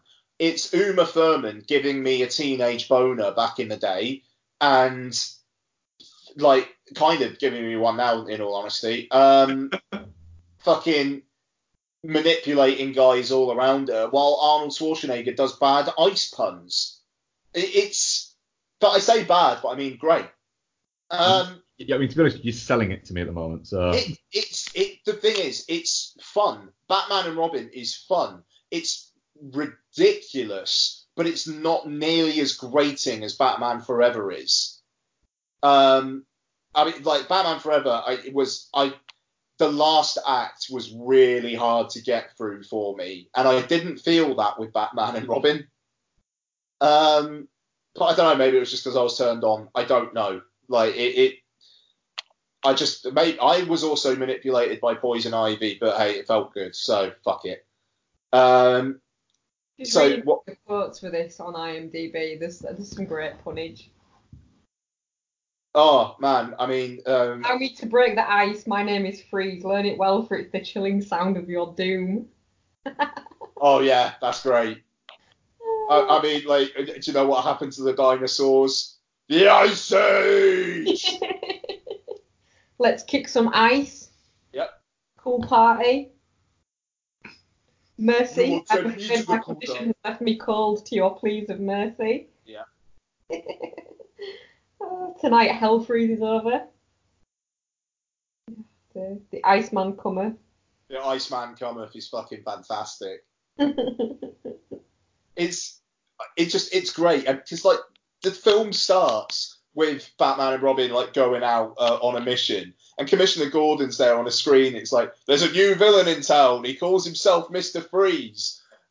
And I, I I don't know. I just love the fact that Batman never knew who he was until he sees him. And yet Batman doesn't just fucking laugh. Because I mean Schwarzenegger's costume is fucking mental. Like it, it's so good, and it just you know whenever Schwarzenegger wasn't clearly on screen, it was a stunt double. But I don't care. That man got top billing in a Batman film and probably got paid a fucking fortune to just do puns, and it, it's just it was worth every penny, worth every penny. I mean, he's not Jack Nicholson, but he's almost as entertaining to me. I'm not gonna lie, Ian. They're all on Sky, and I'm really quite tempted to do them all over the next week. I, I seriously like they've they've all got something because I mean Batman Forever has got the score and the I mean it's visually really interesting, but they they've all got something and just the fact that it caps off with Batman and Robin, which is just the silliest fucking thing. It I've, I've had a I've had a decent time. I like I can't say I like Batman Forever, but I respect what Schumacher was trying to do with it. And they're just fascinating films. And you know, the Nolan trilogy is obviously incredible, but these are different films, and that that that's really that's really good. Like I just I like the way that there are so many different interpretations of Batman, and they can all be so fucking different. It, it's great. The early ones seem to take much more inspiration from the TV show, don't they? Like they're more that kind of vibe, bit silly, kind of fun. Oh, I mean, the uh, Forever and Batman and Robin are definitely doing that. I mean, Batman Returns, Tim Burton said himself, the only reason why he, he was interested in coming back is because they basically said, look, you can do a Tim Burton film. Yeah, which it very much is. Yeah, I mean, it, it's it's just Batman Returns. Like it's fu- it's just it's fucking mental, but in a completely different way to the way that Batman Forever is fucking mental. I don't know. For me, for some reason, they feel they feel like Christmassy type films. Well, Batman Returns is set at Christmas. I mean, one of the last lines of the film is like "Happy Christmas, Alfred." Oh, that's pretty why. Um, I mean, Batman Forever is set around Halloween. Couldn't tell you when the other two are set, but yeah. Might make you watch the Batman movies with me. Cool. Cool. Cool, cool, cool. Like just Batman and Robin. Like I just and also the titles for Batman Forever and Batman and Robin are fucking great. They're proper like flying at the screen, big names, and Elliot Goldenthal's score just banging away in the background. Oh, it's it- it's good times, good times. I, I, I really, really, really am looking forward to watching the behind the scenes shit on those ones tonight. nice. Um, Bex, what have you been watching? Um, I think the only one that I've watched, sort of in addition to what you've watched, um, We'll let you do the additional ones to what I've watched. The ones that you we, that I covered. What is it that you give your thoughts on? oh okay, um, ooh, what are they? Um, well, Letterboxd isn't working. refresh it and go again. Nah. um, Talk about the other one first. Then. well, we watched Between Two Ferns, didn't we? Yes. I What? hated that. Oh yeah, you hated it. Yeah. Oh shit. Okay. The more I think about it, the more I hated it. I don't like that awkward, uncomfortable kind of comedy.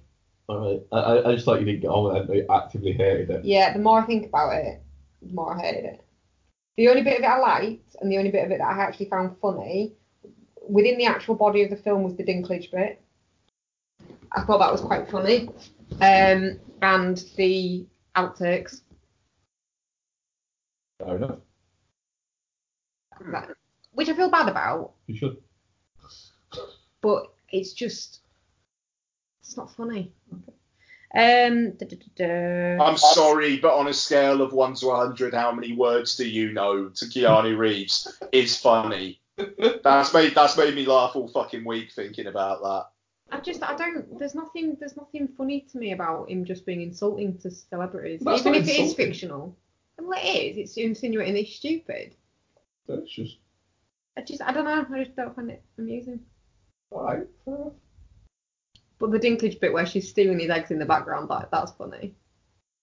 Um and then the one that I watched on my own, um I watched Ciao Manhattan. Um the the movie that's definitely not about Edie Sedgwick's life. Definitely not. It's completely fictional.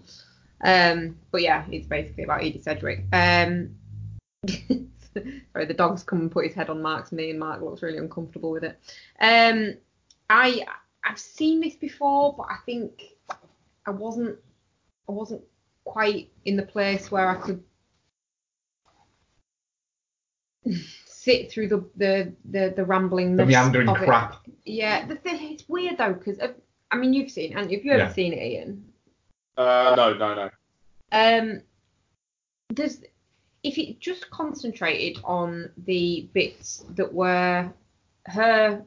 So basically, it's it's about there's obviously Edie Sedgwick. She was like the it girl um for Andy Warhol and the factory and part of that whole art scene, and then everything went off the rails. She took herself off and went missing for a few years, and then kind of was found again. But before she went missing, she was filming this what turned out to be Ciao Manhattan, and she'd done loads of footage and loads of audio tapes reminiscing on her time within that scene.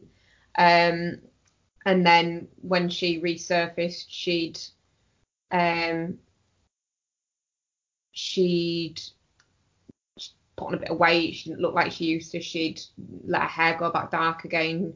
She'd got herself breast implants, which she was incredibly proud of.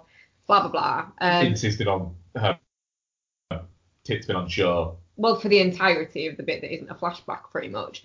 Um, so they decided to then film some extra footage and try and sort of get something out of this this footage that they'd made before she went missing. So they decided to do it as her living in her- her mother's swimming pool under a big tent and reminiscing about her life when she was in New York. So they used the black and white old footage as flashbacks, and then the new footage obviously is her talking at the time. Which, if it was just that, I think it would have been a much more coherent film. Not hugely coherent because obviously she wasn't in exactly a massively great place when she was film, filming the stuff of date. So she goes off script quite a lot of times, and a lot of times it's just her being confused about where she is. And it honestly, I, I, I it's an uncomfortable watch because it feels hugely exploitative because you get the feeling she doesn't really have much of an idea about what's going on around her. Um, and the thing, like obviously about she she spends quite a lot of the time in the new footage, newer footage, just with her tits out, and it's like is is that is that like their choice or her choice? But it, I mean, reading around the the subject, it was her choice. It was one of her only demands for doing the new footage was that she got her boobs were fully exposed. So you know, she got what she wanted there, but was she really in a place where she should have been able to decide what she wanted? Who knows? Um, but yeah, but then intercut with this, her having, you know, and the flashback footage is this weird story about this weird shadowy figure tracking her and her friends because she'd stolen some drugs off one of her, one of his contacts, and it's like him watching them all on screens and trying to find her and uh, Paul America, who is in, is like her love interest in the early footage, and it's just it throws the film completely out of whack. Hmm. So yeah, but it's it's it's a very uncomfortable watch. Yeah, that, that sounds disappointing. It's it's not not worth watching if you kind of ignore those bits and just take it take it as her reminiscing about her her time in New York and just maybe close your eyes and your ears for those bits. It's it's it's not as much of a mess, but it's I think it's unfortunately got more value as as a curiosity because it it was very sort of biographical. The Susan Superstar, the character is just it, it- just is Edie Sedgwick. Like it's this fading star, used to be an it girl. Well, that's exactly what she was, and she she actually died while the film was in post production. Ah, okay. So, but yeah, she's the, the footage of her as well. Like the, the color footage, the the newer footage is just it's just sad. It's really really sad. You feel like you're watching something you shouldn't be watching. Like you shouldn't be privy to it. Exploitative, Yeah, yeah. yeah. Go on, you can do this one. So we watched other things. Think, yeah, yeah, Yeah. Yeah. Yeah. Yeah. This and did you talk about? we did talk about the party. Okay. Yeah, yeah. um, we watched Crawl, didn't we? We did Yes. Crawl, Uh. Crawl. with the alligators. Oh, right, yeah, Asian- okay. Uh, Asian movie uh, with um, Kaya Skada- Scaladaria. Scodelaria. Scaladaria. Let's go with that. Wasn't as bad as usual, Mark. Well done. Yeah. Yeah, it was quite good that. Tried with that one. Um, and Barry Pepper. Um, so you, you, you, you got on quite well with this, didn't you, Ian? Yeah, I thought, yeah, I thought it was decent. You know, nothing earth shattering, but I thought it was decent. Um, so basically, uh, uh, if anyone who doesn't know or anyone who didn't listen to Ian when he spoke about it not that even that long ago, um, hurricane going on, girl and her father get trapped in the basement essentially of their house um, by alligators. I mean, yeah. Yeah, go on, Bex, what do you think?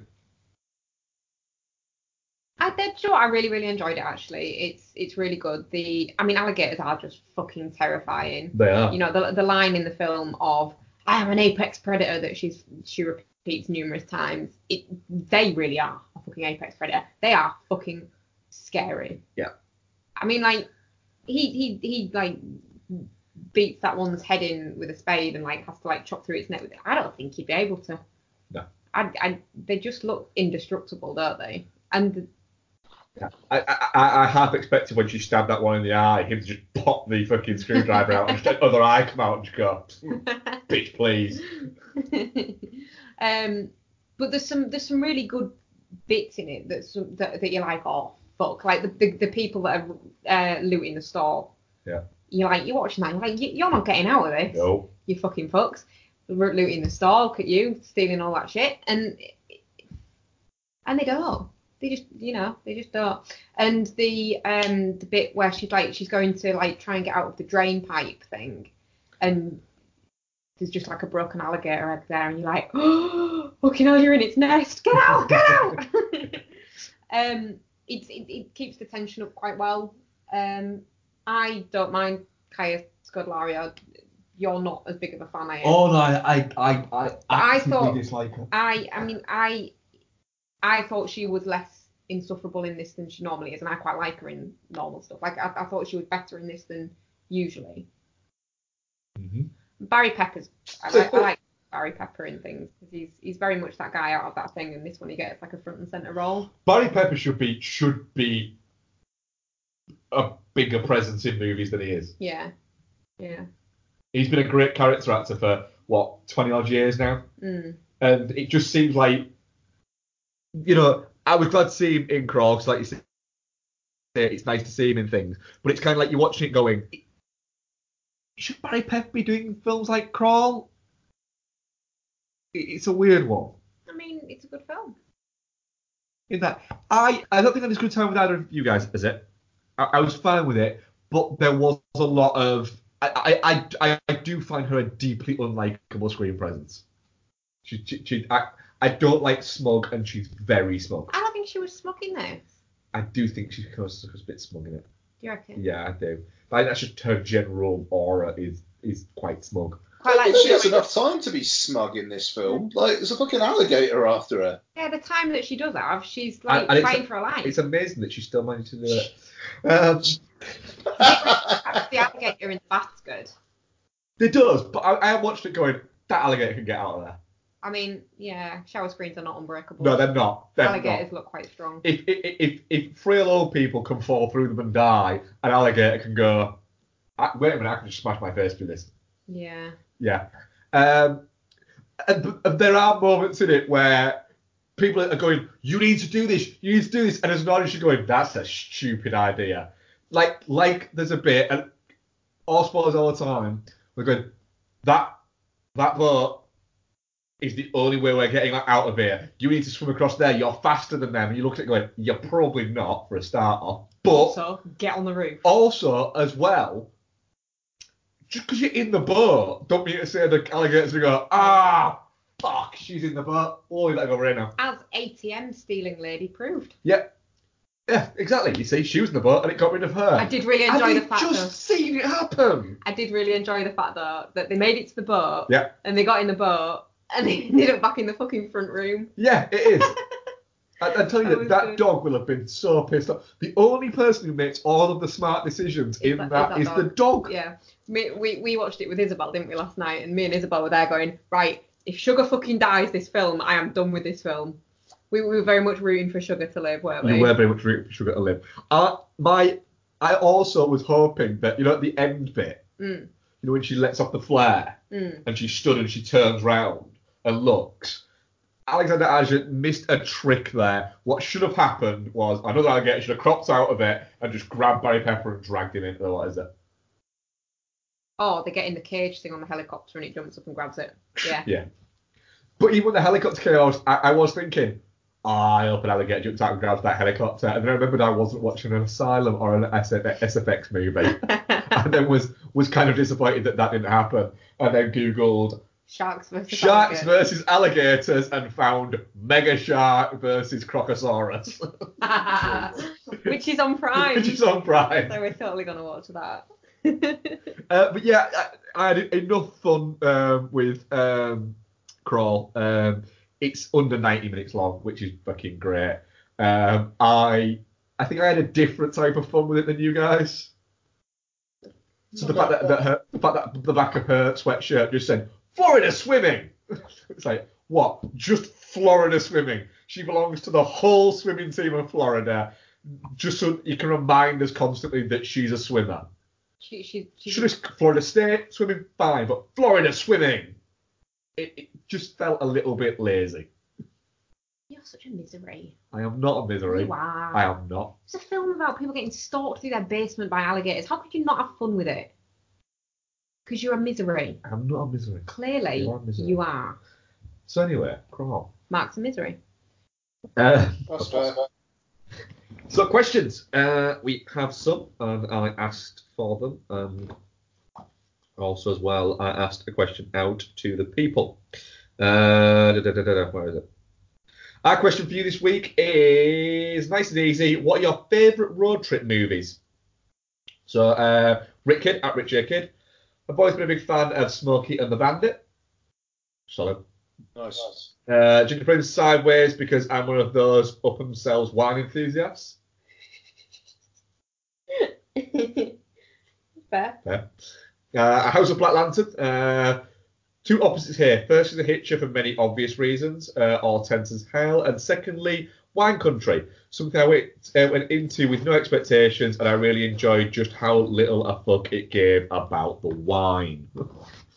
wine Country. I'm going to find out what that is. God, playing Ooh, it's, got a, it's got a bunch of people in it I don't think you'll like, Mark. Well, Wine Country cast. Let's have a look. Ooh.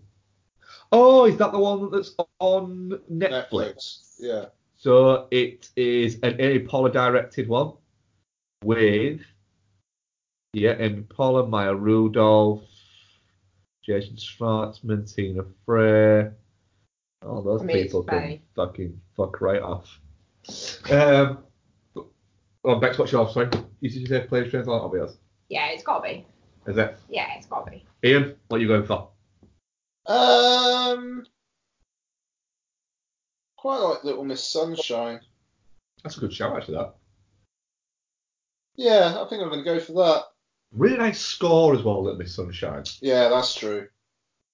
It, it, it seems to be one of those indie films that had a big time like, when it was released, and now it kind of doesn't get spoken about an awful lot. We Mm. watched it not too long ago and really enjoyed it. Yeah. Yeah, you did actually. I don't remember watching it. recently. Yeah, I watched it like about a year or so ago. Um, Midnight Run. For me. Yeah, that's Oh, that's a great show. Yeah, just because it's it, it's it's one of those films where it's it's De Niro having an awful lot of fun, but in a really really good movie, um, and it, it, it, it was almost like his first sort of foray into into comedy, and it's still his best comedic performance, and as well, De Niro's is- it, it's the it's his favorite film that he's made. Fair enough. Nice. Uh, and we have a couple of questions uh, that I'm going to find if I can get that right button. Uh, da, da, da, da, da, da. Um, Gareth Clark, uh, what's your favourite nearly cast? Things like Will Smith as Django, uh, Tom Selleck as Indy, uh, and how would they have affected the film? Mm. I go. Um, the original choice to play Josh Baskins in uh, Big Yeah. from Penny Marshall was Robert De Niro, and he was originally going to be uh, in Big, and it was going to be still comedy but less less comedic Yeah. um, than it, than it ended up becoming. Um, I'm going to focus more on him essentially not being able to cope with the the adult world as a as a child in a, in a man's body. Uh, and I think that would have been would have been really interesting. But then obviously we got a really great family film with with Tom Hanks in that. What is it? And it, it it it helped kind of launch the Tom Hanks that we ended up getting. You know, because before that he was a comedic character actor. Yeah. Um, and that's the, the strange thing about Tom Hanks is he's seen as like this big, you know, leading man, you know, modern day Jimmy Stewart. But the fact is, he, he was a character actor and always has been a character actor. That'd be mine. I think, um, just on the Batman tip, I think Annette Bening almost being um, Catwoman was interesting because that would have been a completely different fucking film.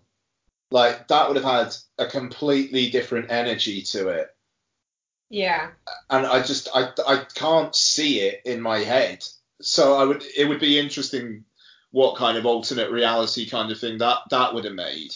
Yeah. Um, because then, like, because Annette Bening then would have had like a massive box office hit, and it's like, what way would her would, would her career have gone in that way?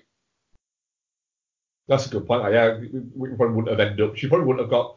Um, she got an Oscar for. Did she win an Oscar for American Beauty? No, she hasn't. She hasn't won an Oscar yet. No, she got nominated, didn't she? Yeah, nominated but didn't win. Yeah, that's, that's a good point. Actually, yeah. Just interesting alternate history that would be. Yeah. I think any of the the different iterations of like who was gonna play Neo in the Matrix would have been Like Will Smith. or Will Smith, Brad Pitt, Leo DiCaprio, Sandra Bullock, all were in the running. Hmm. Like any of them, like Sandra Bullock was in the running to play Yeah, Neo. yeah. Oh, that'd have been interesting. Yeah, that would have been fucking interesting. That would have been really interesting. so it's like I mean the film the film is the film it is because of Keanu Reeves' understatedness. Like any of these other people, uh, uh, uh, it would have been a completely different movie. And would it have would it have done it as well? Would it have done better? Would it have changed the face of cinema as it has? Because there's no The only- denying it has. The only one of those that is not interesting is Brad Pitt. I don't think Leo DiCaprio would have been. I don't think it'd been good, but it, it would have been at least interesting. Hmm. Um, so uh, John Dangerfield asks us, films you're most looking forward to from LFF. Uh, well, uh, my potential LFF itch has been pretty much destroyed by a an overtime incentive at work, which is basically going to pay for our entire Christmas, and uh, so you know family life, uh, and B the online screener library has not got a single film I'm interested in. Oh. Uh, so yeah, uh, never mind. Um, in terms of films at LFF, I think The Irishman is is the big one, and you know, obviously Mark and I will uh, will be seeing that. Um, I don't know. I mean, like, Jojo Rabbit. I, I, I want to see Jojo Rabbit. Um, Parasite isn't due to play just yet, but I've got a feeling it will be the surprise film. Um, Le Mans 66, that's there, isn't it? yeah, Ford, no Ford versus Ferrari. Oh, thank you very much. Um, I, I was wondering if you'd pick that one up. fucking Lamar. Like, it says in the trailer the untold story of Ford versus Ferrari. Yeah, it does, literally, yeah. That- It's mental, isn't it? Just call it Ford versus Ferrari for fuck's sake. Can, can I throw up one that, that I, I think quite likely might be shit, but I am actually really quite interested in? Go. Hmm. The Peanut Butter Falcon. That was in the online screener library and got taken off of it within two days. I wanted to watch that. What's about that? I, I, the thing is, I I think that at some point Shia LaBeouf's going to have a a, a resurgence. Mm. I, I I would say that Shia LaBeouf is. I think he's maybe 31, 32 now. Can you check that for me, please, Beth? I've got my phone open on the questions as well. Shia the Beef. Yeah. I would say that he's going to win an Oscar by the time he's 40. You reckon? Yeah. That's an interesting bet, that. And he's three years younger than me. Or how old am I? He's thirty-six. He's 36. 33. He's 33. Yep, that's it. Shia LaBeouf will have won an Oscar by the time he's 40. Within the next seven years, Shia LaBeouf will win an Oscar. I mean, I feel like probably not. I, no, I, I, I, Calling it now. I'm calling it now. Uh, it is no longer a, a theory; it is fact. He will. I'm I'm really looking forward to both Knives Out and Beautiful Day in the Neighborhood. They're both playing, aren't they? I'm oh. not feeling Knives Out. Oh, it looks fun. I'm, I'm I'm looking forward to it. I'll enjoy it. I'm just not really. I, I'm I'm looking forward to it because of the cast and the filmmaking and like that. But the trailers aren't aren't clicking with me. Oh, that Michael Hutchence um, is there as Documentary. well. Mystify. Yeah. Yeah, I quite like to see that. Hmm. Uh, what else have we got? Other questions. Uh, TGP73. Uh, favorite portrayal of the Joker: Romero, Ledger, or Nicholson? Ledger. Again, it's Ledger. It's Ledger for me. I, I do really like uh, Nicholson. Uh, Sergio R- R- Romero was a big thing for me when I was a kid because I remember watching um, the yeah, the TV show a lot. Um, but I, I I I really really do rate the the what is it? So and I'm not going to go hipster's choice and say well actually Mark Hamill. Leto all day long. I like how that wasn't even in there as an option. Sorry, you didn't say something. Leto, Leto, Leto. no. What's So- your real answer, Ian? Oh, it's difficult. It's difficult. I'm going to rewatch The Dark Knight this week. So, because at the moment I'd say maybe Nicholson for me, but next week I might well say Ledger again. I don't know. Well, actually, that, next week I might say Phoenix. True. Joker's out on Friday. Fucking hell. Mm. Friday, Friday, Friday. Right. Uh, Rick Kidd, at Rich J. Kidd. After Rambology um, and some of the Last Blood kills, what are your favourite movie kills? Uh, I think I've said this before, but Friday the 13th, part 8, Jason Takes Manhattan, when the kid, the boxer kid, punches him from one end of the rooftop to the other. He's really knackered, says, Take your best shot, and then Jason just punches his head off. yeah. It's fucking amazing. Does it does it land in something or is that one of the other ones? It lands in a bin, and then the Lands bin lid bin. shuts on it. And they've been shut to it. Yeah, it is that one then. Yeah, that's a good one. I do love a neck break, but I can't think of a specific one. Roadhouse has got to be up there. That's not a neck break, that's a neck pull No, I know, I'm saying. Uh, welcome to Primetime Bitch from uh, Nightmare on Street 3 has got to be up there. Solid. There's some really good kills in the um, Final Destination movies as well. Oh, there's a, the, the grimmest. All right, then I'm going to throw a question here. Go on. The grimmest Final Destination death. The bit where the guy gets squashed by the glass. It's that one. Yeah, Yeah. it is. oh, Well, uh, that one, that one's funny. I mean, for me, it's the bit in Final Destination One where he gets um strangled by the fucking like shower curtain wire or whatever it was. oh, Yeah. What about the one with the fence? The fence chops. There's some good kills in those there movies. is. Yeah, I like those movies. They're, they're a good time of those They are a movies. good time. Yeah. Yeah. and that is an underappreciated horror franchise.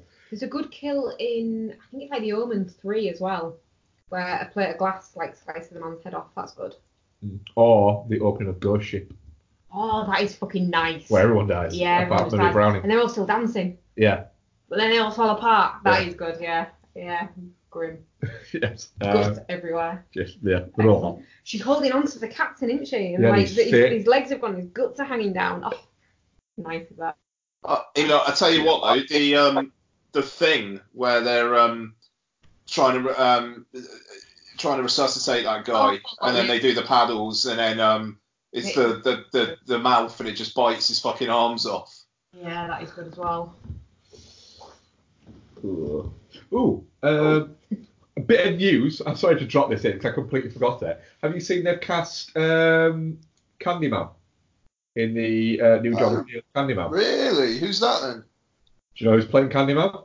No. Tony Todd is re- reprising the role of Candyman. Oh, is he? He That's is. good. Yeah. Nice. Yeah. I saw that and it was like, it, it- apparently, all of the uh, when they were trying to decide like, who can we cast, who can we cast, and they kept listing actors, and all of them kept on saying, right, do you know what though? It, it, it's just they're not they're not quite Tony Todd, and then eventually someone just went, why don't we just cast Tony Todd then? Has anyone asked? And they're like, "Uh, why haven't we thought of that? it feels like we should have thought of that. yeah, so he's been recast, is it? That's great. Um, very much looking forward to that. That just makes all the sense in the world, doesn't it? It, it does, yeah. Um, Tony Todd also uh, once um, used to work as a subway conductor, um, and once um, stopped a train on Halloween night and said something. You can't remember exactly what he said, but it was something spooky about the train's new destination was hell, and put the lights on and off. And so many people got that scared that he got fired.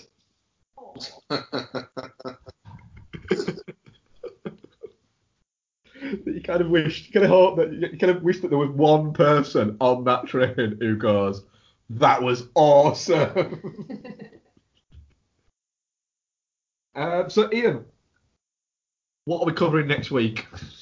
Well, it's uh, it's going to be Joker, isn't it? It's uh, we're, we're nearly there. What discussion that's going to be? Um, Yeah, that's yeah, it's, it's a it's a biggie this one, isn't it? Yeah, it, it really is though. Um, yeah, so uh, Noel's, sorry. It's it's, it's it's it's a big deal. Yeah, it's a re- it's it's it's a really really really big deal, and I, like Twitter's going to be potentially insufferable this week. Um, but Uh, you know, I'm going to be one of the smuggest men on the planet when- if people really like this movie. going to be there, my Todd Phillips t-shirt on.